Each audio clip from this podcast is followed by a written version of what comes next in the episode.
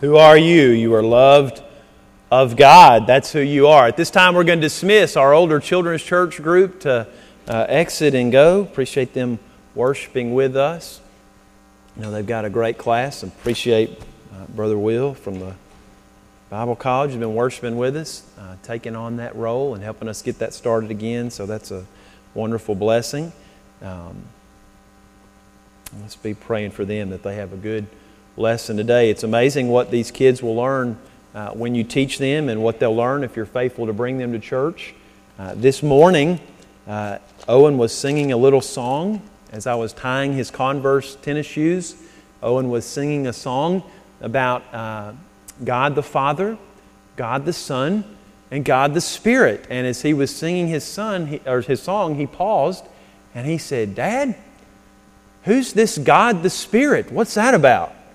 And I began to explain to him how Jesus had promised us and told us that he would send his Spirit to remind us of what he taught and, and the way that he wants us to live. So I encourage you, wonderful Sunday school teachers, uh, at 9 o'clock, you need to get up and bring them because your kids will be uh, blessed and uh, wonderful teachers during children's church as well. I think most of you here today, if I said the name Charles Dickens, think many of you would know who I was talking about. Uh, Charles uh, Dickens wrote some plays that many of us are familiar with uh, Oliver Twist, David Copperfield, A Tale of Two Cities, uh, a, a, drama that revolves around the French Revolutionary War.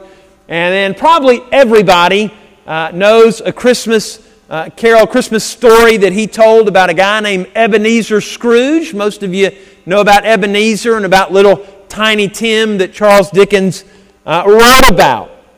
If you read the stories of Charles Dickens and then you look at his biography, you will discover that a lot of his inspiration for the working class people that he writes about, the Tiny Tims and uh, others that make up his stories, came right out of his life. Parents and students, listen to this. Students, especially, you hear this today and you should give thanks to God that you are not in this type of situation. There were no uh, child labor laws like we have today, or at least what they had were nothing comparable to when Dickens was a young boy in the 1820s in England. He was able to attend school as a child, but his father squandered the finances and he was thrown into a, a debtor prison. All of the family had to go with the father into debtor prison, except for 12 year old Charles. 12 years old. 12 years old, Charles was sent to labor in a shoe polish factory to help make money. Condemned to an assembly line, he was forced to work 10 hour days in exchange for only six shillings a week. That's very, very small amount of money. 10 hours a day at 12 years old that he labored in this assembly line. Later, Dickens was able to return to school after his father repaid the debts, but he soon had to leave again to begin a career as an office clerk. Later, he would go on to write those plays that we know so much about. His story is truly a rags to riches story. He was in rags laboring, laboring as a child laborer uh, but through a turn of events, he would later go on uh, to live a wonderful life and be uh, uh, acclaimed by people all over the world. A rags to riches story. Last week, if you were with us, we read about a general, Naaman, who had the riches. He was a general in Syria, who had won a great victory. He was respected by his king. Uh, he had lots of wealth, lots of material things, but he had one huge problem. Naaman got the disease of leprosy, which, if you were here, you remember we pointed out that leprosy in the ancient world is much like AIDS today, or at least how AIDS used to be. To some extent, still is. People get AIDS, that's a social stigma. If people find out, and uh, the cures for that are dicey if there's a cure at all. Leprosy was the same sort of way. When you got leprosy, eventually it was going to be noticeable because it was going to cover your body, your skin. So Naaman went from the riches to the rags. what we saw last week a young slave girl on the exact opposite end of the social spectrum than Naaman told him about a prophet in the land of Israel who had the power from God to make clean those that were unclean. If you are glad that God can make those of us that are unclean clean, say amen. Naaman was so desperate, like sick people many times are. Naaman was so desperate for healing that he was willing to take the world, word of this young slave girl and to go down to Israel. And he took lots of wealth and he took his mighty chair and he went down and he encountered the prophet, the prophet Elisha. And Elisha didn't do anything the way that Naaman thought it should be done. But Naaman was so desperate that Naaman did what the prophet Elisha said. He went to the river Jordan and he dipped and he dipped and he dipped seven times, as the child song tells us. He dipped seven times in the river Jordan, and indeed, this one who was unclean was made clean and the leprosy was gone because he trusted God and he obeyed what God's word said. Naaman went from the bottom back to the top. Happily ever after, right? I mean, that sounds like that could be a Disney story. They would modify it and they would clean it up and they'd make it acceptable for children. But that sounds like the happily ever after story that you would see in a Disney movie. But did you know that's not the end of the story? We sing the child's song, and many of us as kids learned that song, and that's all we know about Naaman. The reality is there is a sequel that occurs in the Bible with Naaman. The story continues a little bit further. And we see in Naaman and some other characters, we see the choices we make will either bring us the blessings of God, we will either walk in the path of God's blessing, or we will walk in the path of God's curse. And we're going to see in a minute from this happily ever after story that has a sequel that the Lord God doesn't care your background, doesn't care if you were brought up in church, it doesn't care if you weren't brought up in church. Those things are, they, they matter, but in the end, when you are old enough to make your own decisions, it's not whether or not you've been around the things of God that will save you, it is whether or not you are obedient to what God's Word says. And we're going to see today we're going to see today the choice we have between the blessing or the curse. So go to Naaman chapter or Naaman. Go to 2 Kings chapter 5 and let's read about Naaman. 2 Kings chapter 5. Let's pick up in verse 14. All right, 2 Kings chapter 5 verse 14. Let's pick up when Naaman is dipped into the river.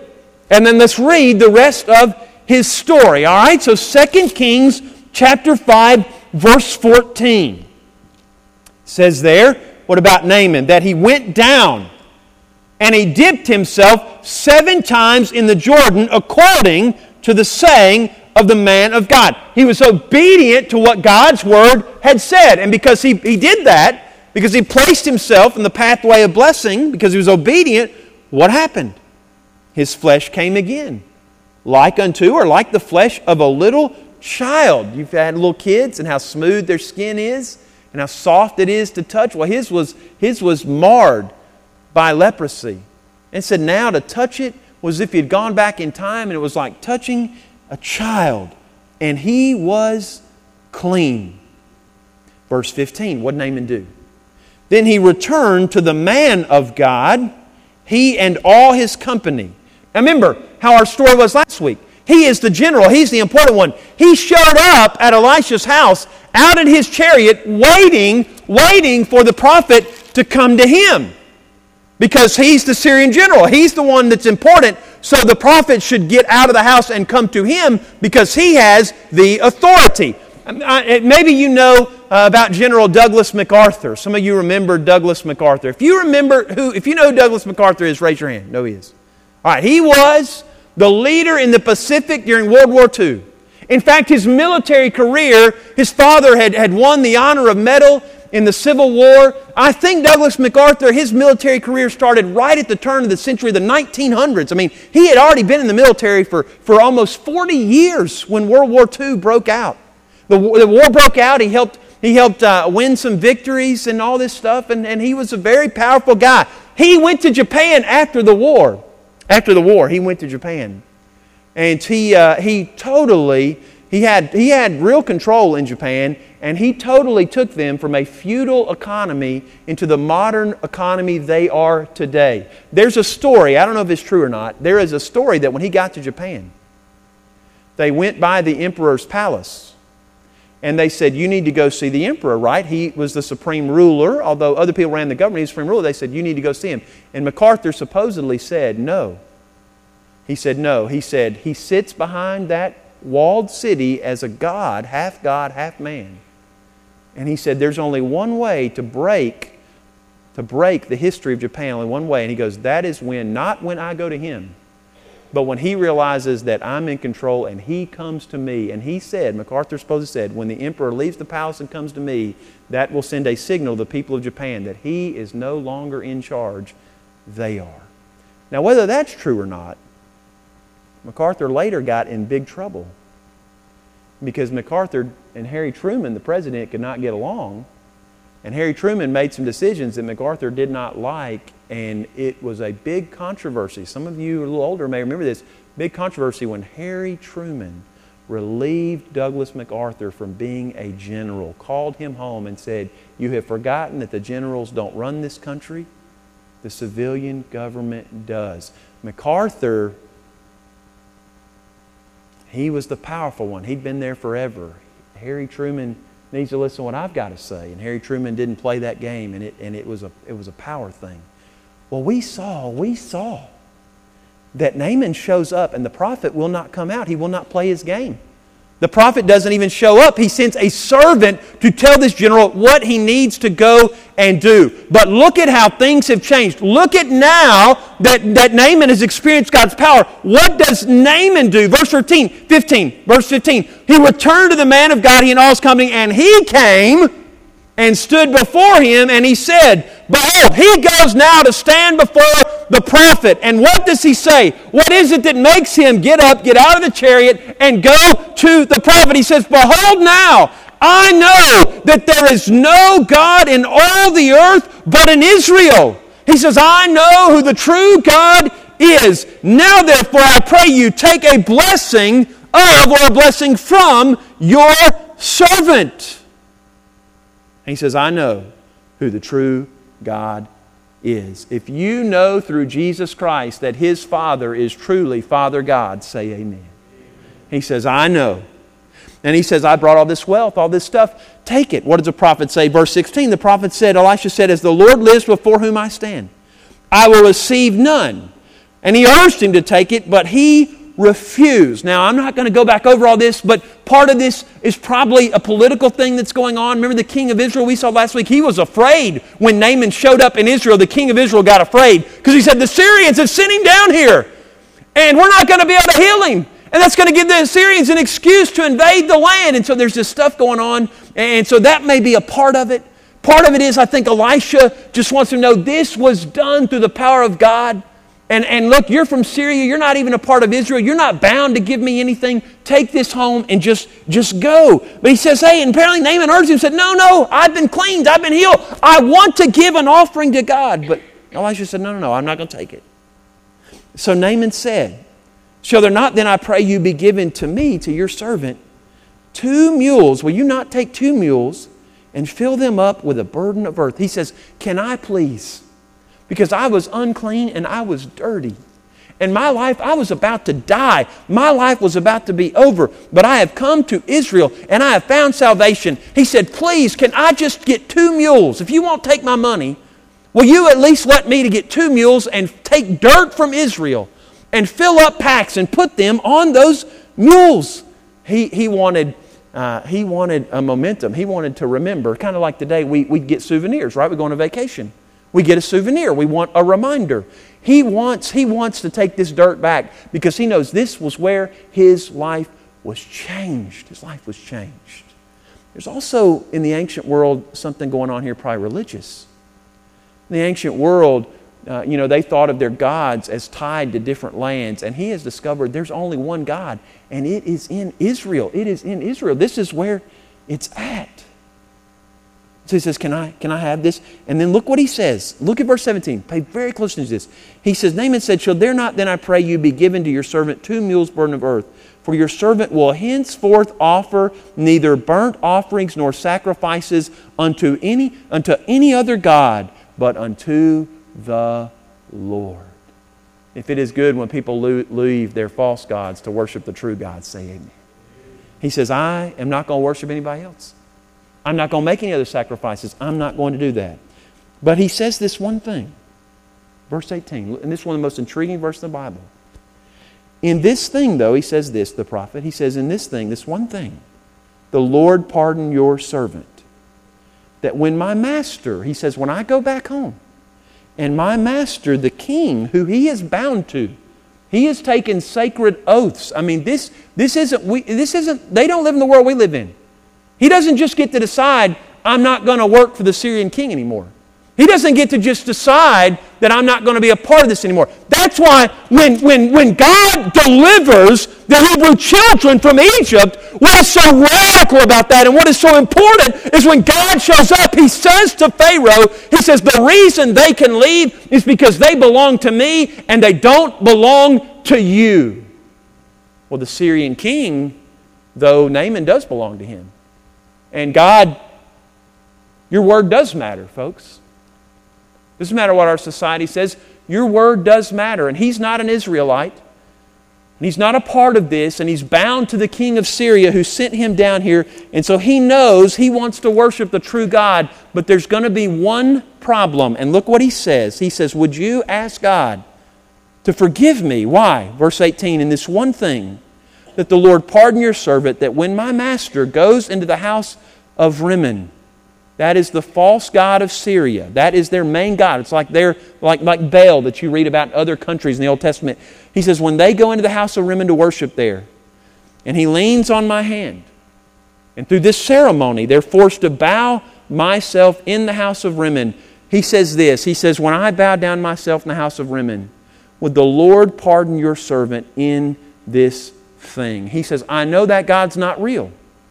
And I will go back for my civic duties that I have to fulfill, sworn to this king who has not released me from his power. I've not been released in this relationship. When I go back, I'm not of my own free will. He tells the prophet, I will never again of my own free will walk into a house of worship and bend the knee to a false God. He says, I will never do it again. And he says, though, would you ask God to forgive me when as part of my civic responsibility, I have to go in I have to go in and my king kneels to this God and we kneel to this deity. He said, Would you ask God to forgive me? Now, we're going to come back to that in a minute.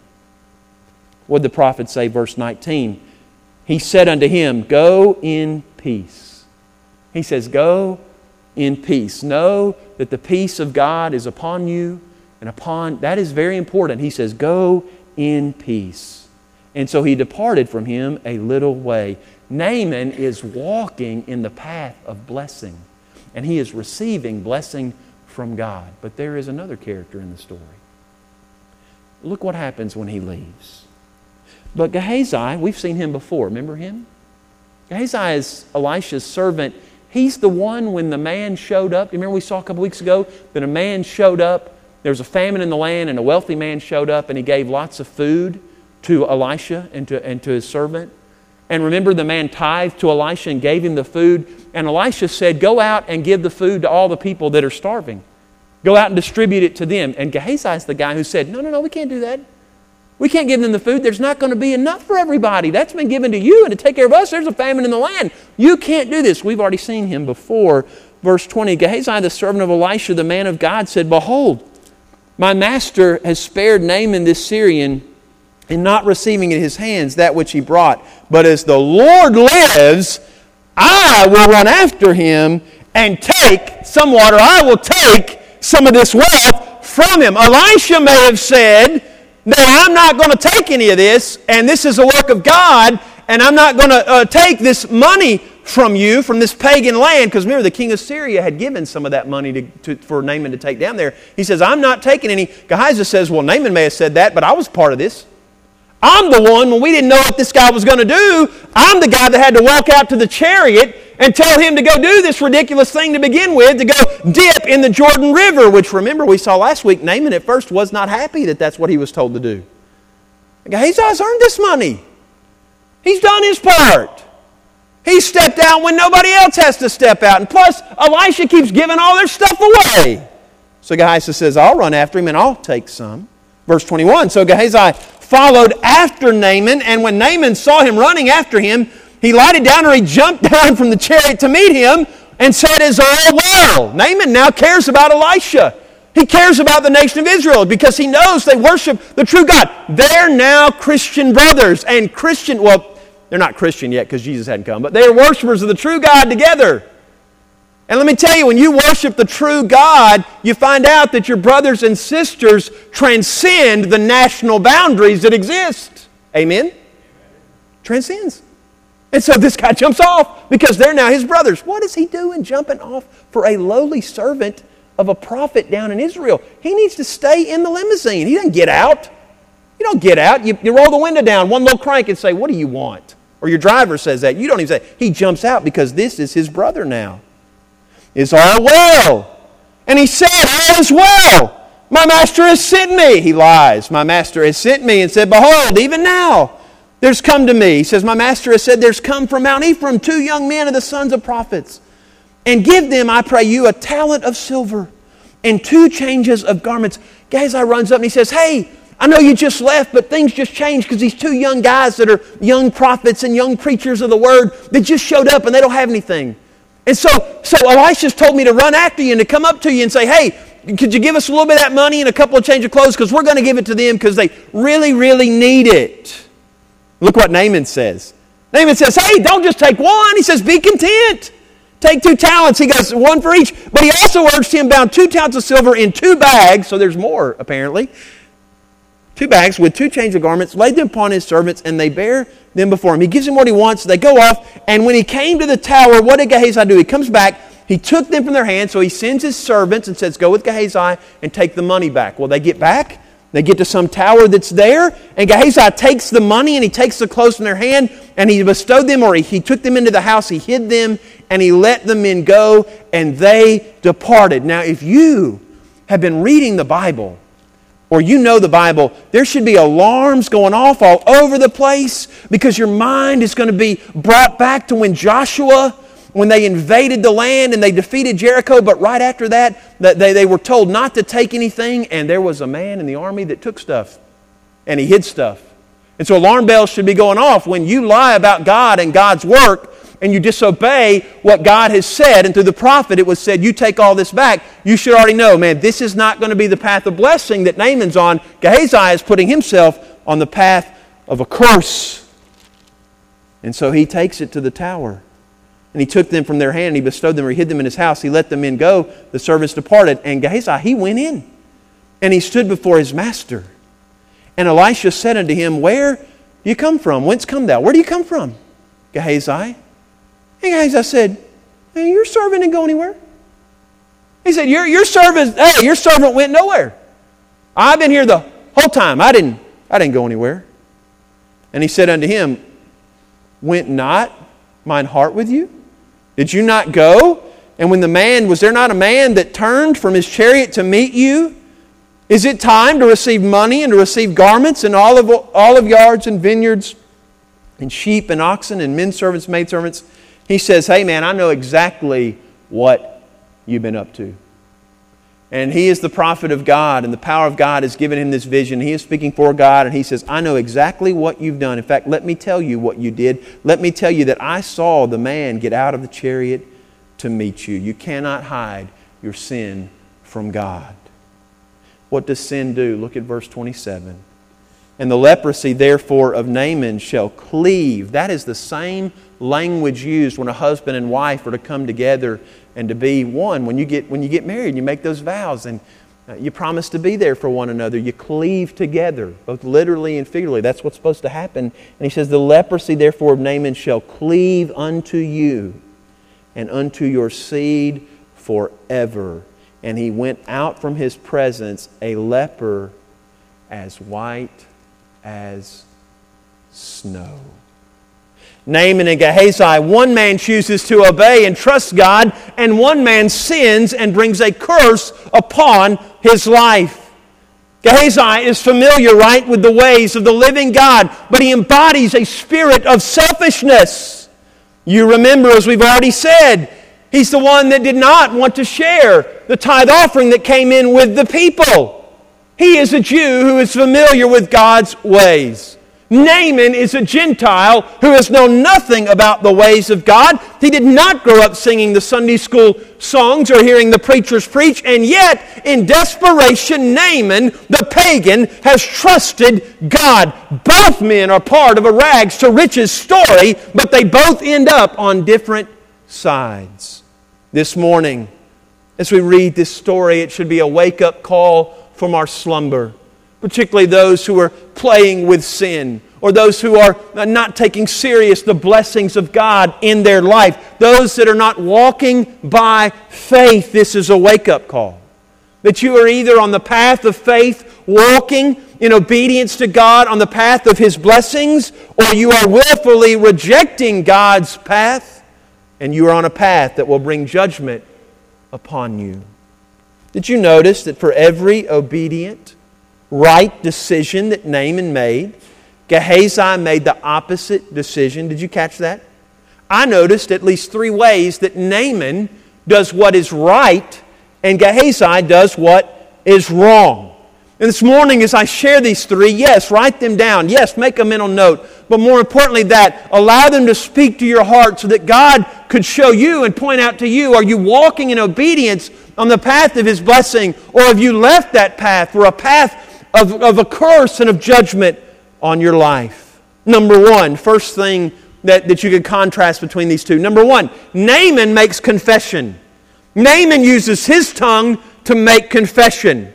Gehazi uses his tongue to create lies. Naaman makes confession, Gehazi makes lies. Look at uh, verse 15, uh, what it says. It said that Naaman returned to the man of God he and all his company, and he came and stood before him. And he said, This is his confession of faith.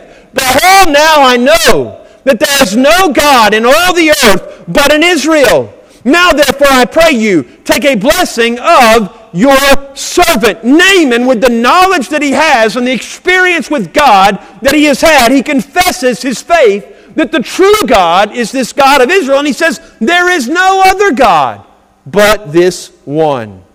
Naaman did not run immediately back to Damascus in Syria.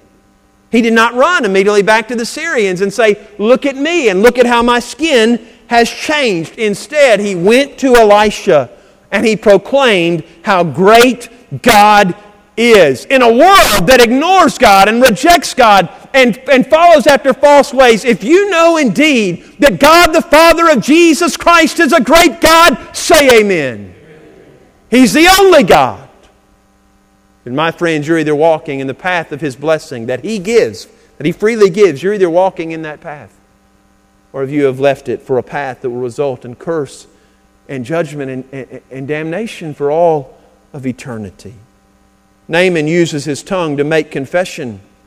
And when you are walking with Jesus, you will also use your tongue to proclaim how great God is, how He saves from sin and when you are walking in the freedom of God's obedience, you will lift up your voice with the Psalms. You will lift up your voice to the heavens and you will proclaim the glory of God. When you are walking in the freedom of God's obedience, you will say, as the psalmist said, make a joyful noise unto God, all you lands, Syria, Israel, America, the United States, Canada, Mexico, the Philippines. Make a joyful noise unto God, all you lands. Sing forth the honor. What are we singing about? Sing forth the honor of His name. Make His praise glorious. Say unto God, how terrible how awesome, how awesome are your works, are you and your works. Through the greatness of your power shall your enemies submit themselves unto you. All the earth shall worship you and shall sing unto you. They shall sing to your name. Come and see the works of God. When you have experienced the transforming power of God, then you will use your mouth to confess how great God is. But when you are on the path of destruction, you will engage in lies. And I have no doubt today, and I say this, I know we have some visitors here today, and you haven't, you know, I'm not your pastor and you haven't been with us for a long time.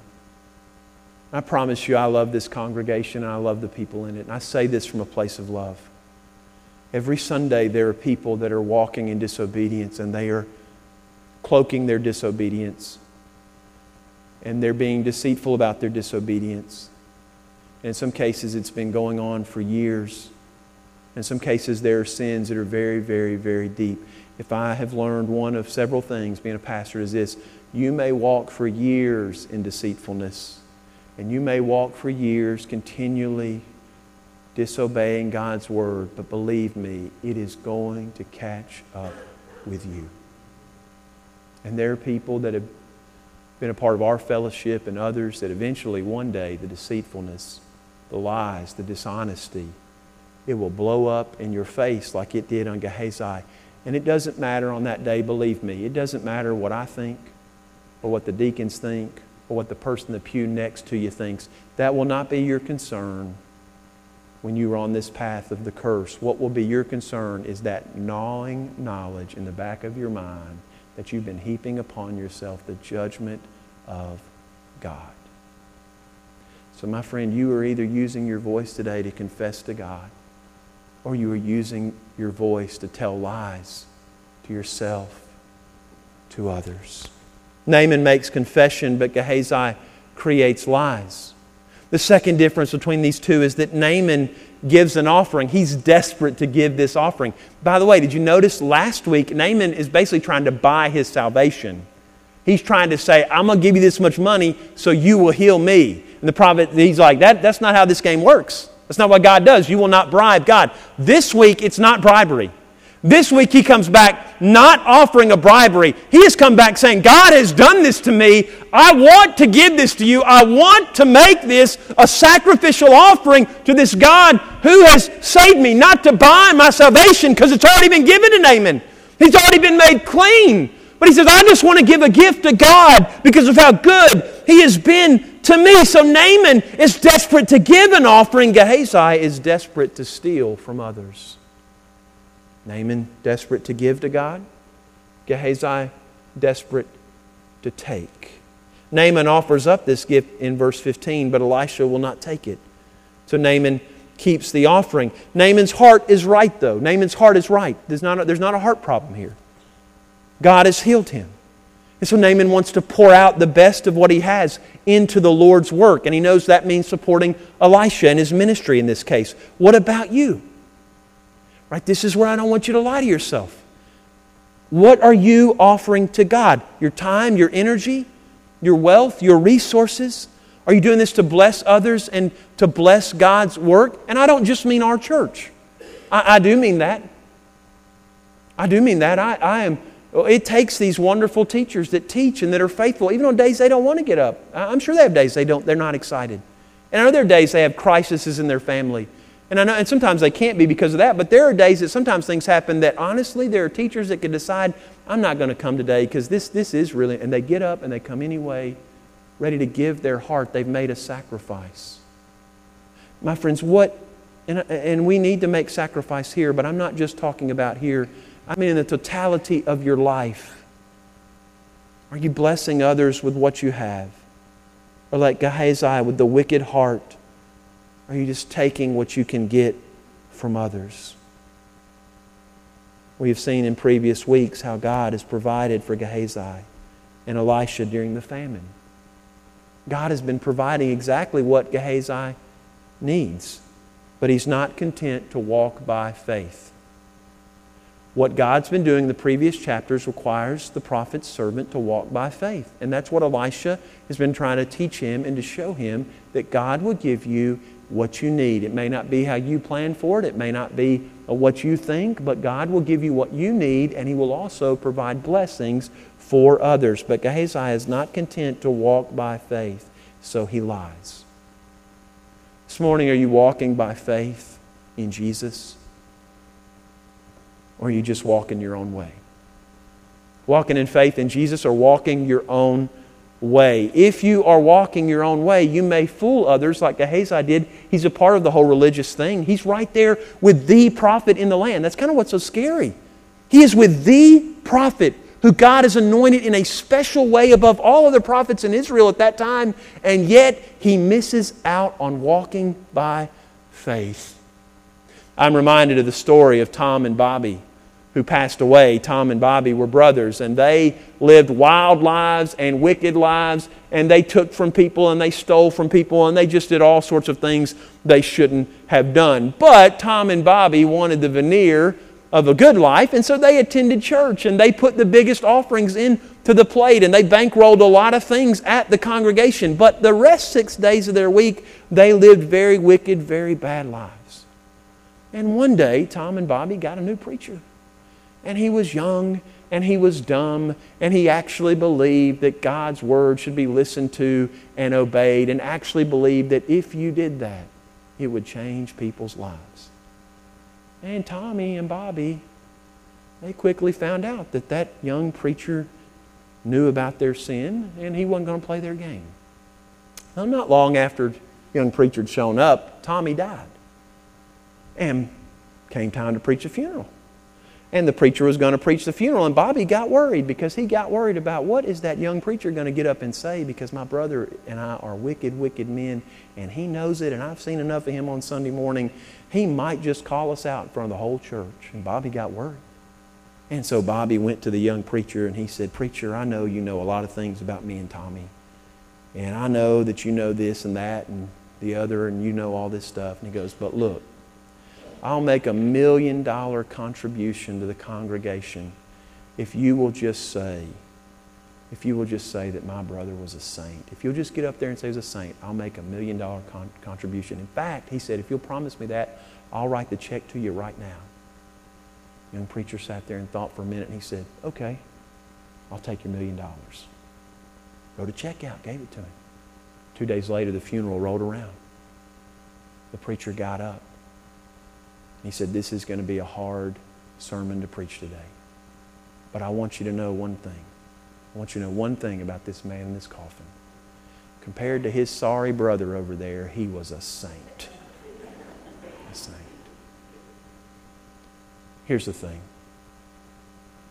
some sins I know, and some things I know, but a lot I don't.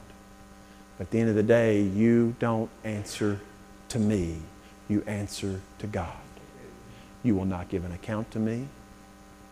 You will not be responsible in that sort of way, and you won't be to anybody else. It will be to God.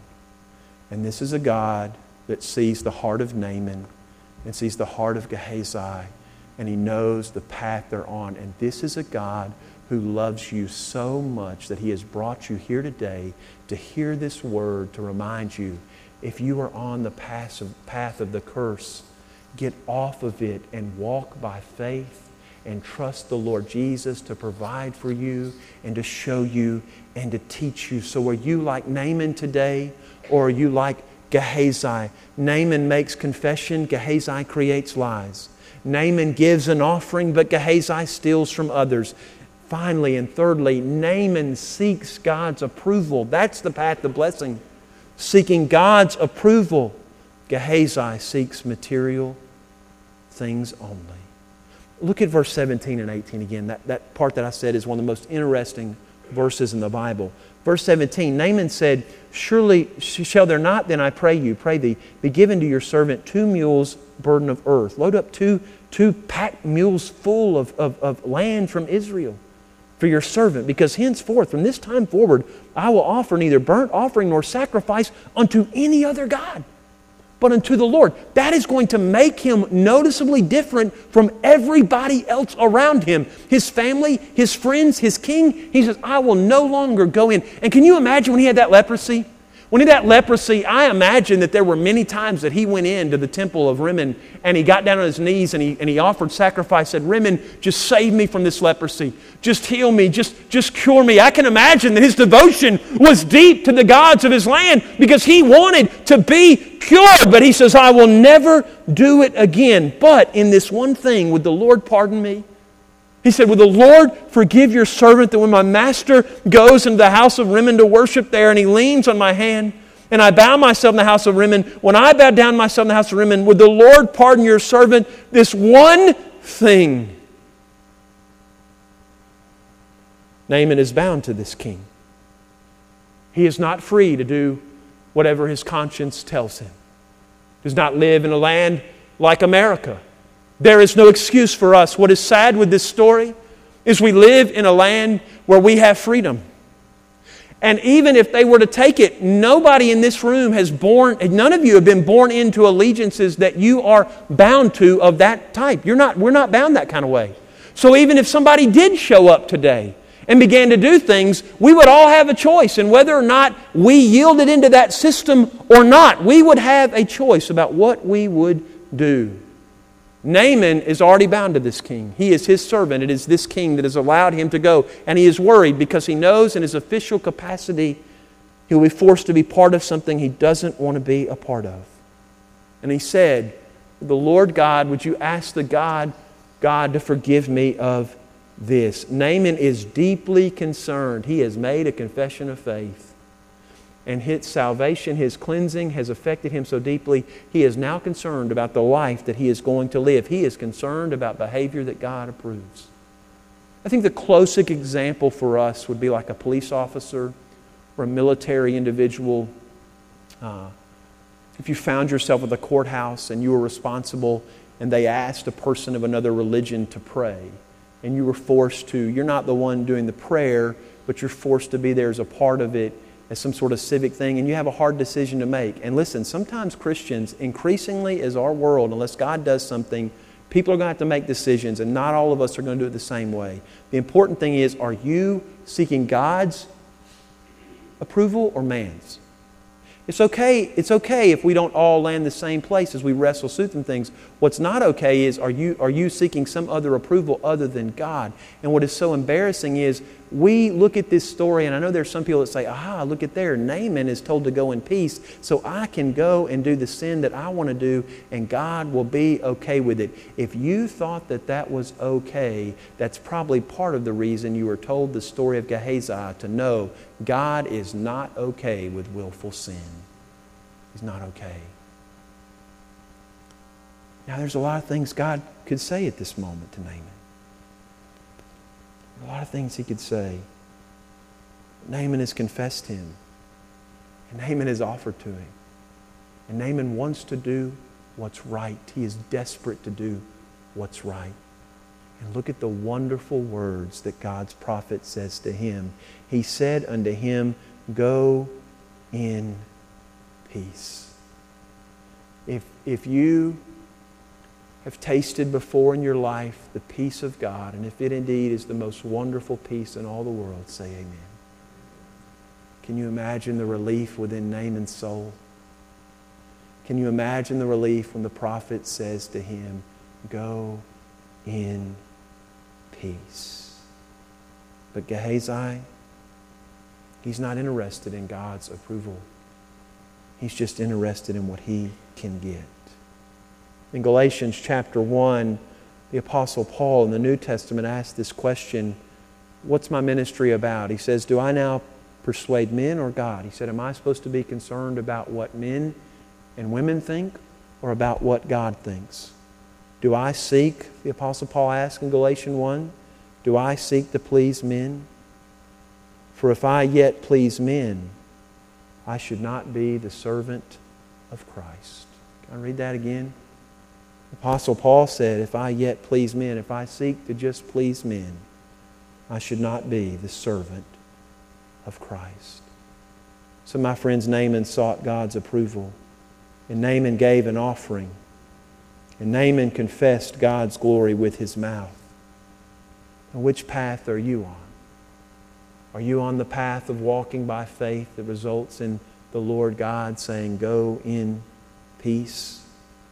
Or are you walking in the path of disobedience that one day will blow up in your face and will bring God's judgment upon you as white, as white as the leprosy was on the skin of Gehazi? Hebrews 9:27 says, "It is appointed unto men once to die, but after that the judgment." Are you stuck on your path of destruction? Or are you on the path of God's blessing that comes from the cleansing that only He can give? As the musicians come, now don't look at them, look right at me. As they come, you're here today and you say, I can't be saved, I can't be forgiven, I can't, I can't confess anymore with my mouth who God is. I've done too much wickedness, I've done too much wrong.